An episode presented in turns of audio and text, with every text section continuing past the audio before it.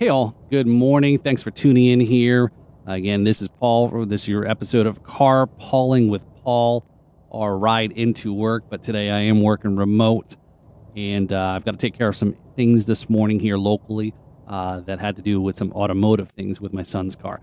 But before I get into it, first, I just definitely want to make sh- just give a, just pass along there.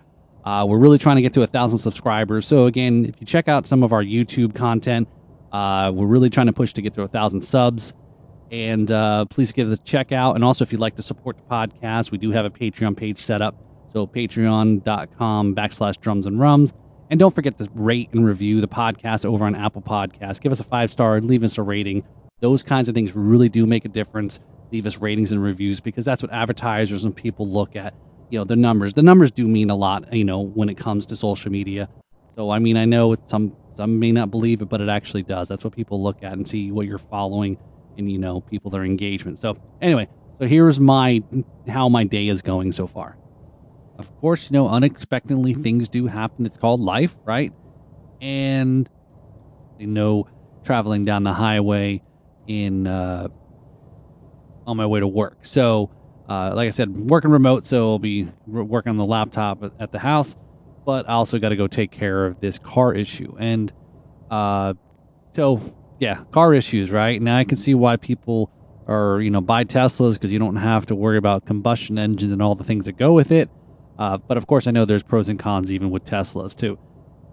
But yeah, what is a ignition coil, right? Um, it's funny is, is, you know, I don't know. Most people, you know, there's some people that like to work on their cars there's some people that work on their cars out of necessity because of, you know, maybe uh, saving money or, uh, you know, maybe there's some people just like to fix their own things, you know, and I, I kind of fall into that when I, when I think I have the capability of within the technical uh, expertise that I think I have, uh, whether it's things around the house, appliances, etc. I mean, heck, who doesn't go to YouTube anymore to look up how to do something, right? You go to YouTube, go in the search bar at the top and just type how to and see whatever the latest how to search is for whatever it may be, right? Whether it's maybe fixing uh, something with your washer and dryer or uh, or working in a car like what we've got to do here. So, you know, it's so you got to go over to AutoZone and then plug it into the computer and it spits out a code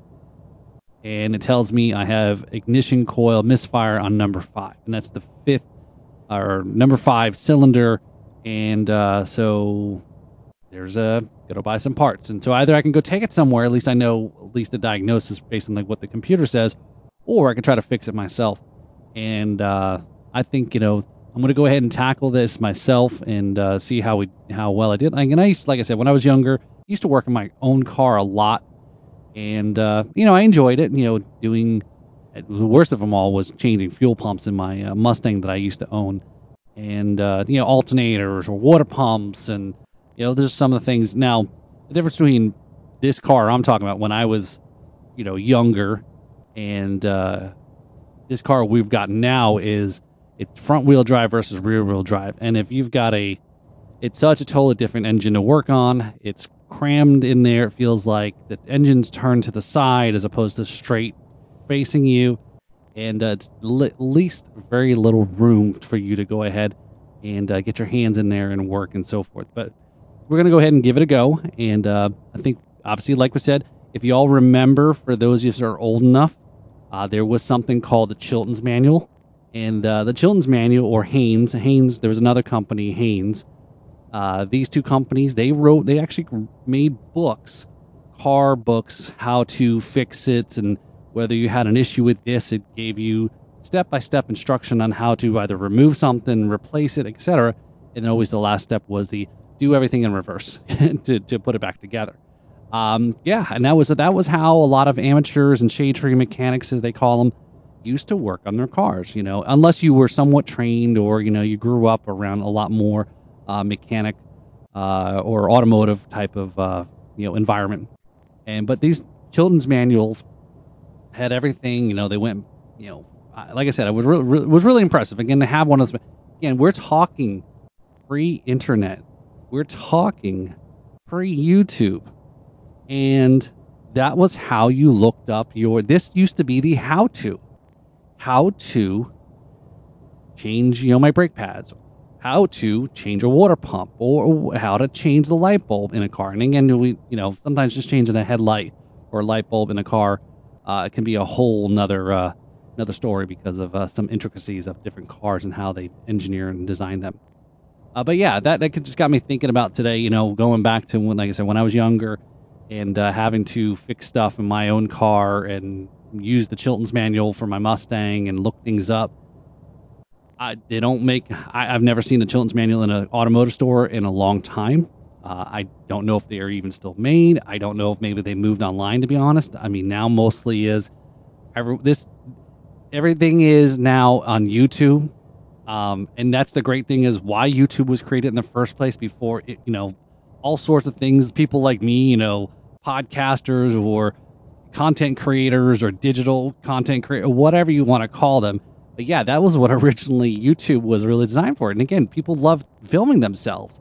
And you know, before anybody thought of, of YouTube as a business or how they could make money or advertisers because they film this, I almost think that how to yeah, how to videos are probably the most watched videos on YouTube just because obviously like I still do today, even for things that are non automotive, how to, if I'm working on a maybe a plumbing project or I got to fix something and uh, how to fix this or how to do you know something of that nature. And I've used that a lot in, in over the past, over the over the many years now is how to fix this. And uh, yeah, so I'm just again curious. It's uh, just amazing how how we've how we've progressed in knowledge and how tos and learn things and there's always somebody's got a video for something that you probably are looking for. Somebody taped themselves doing something.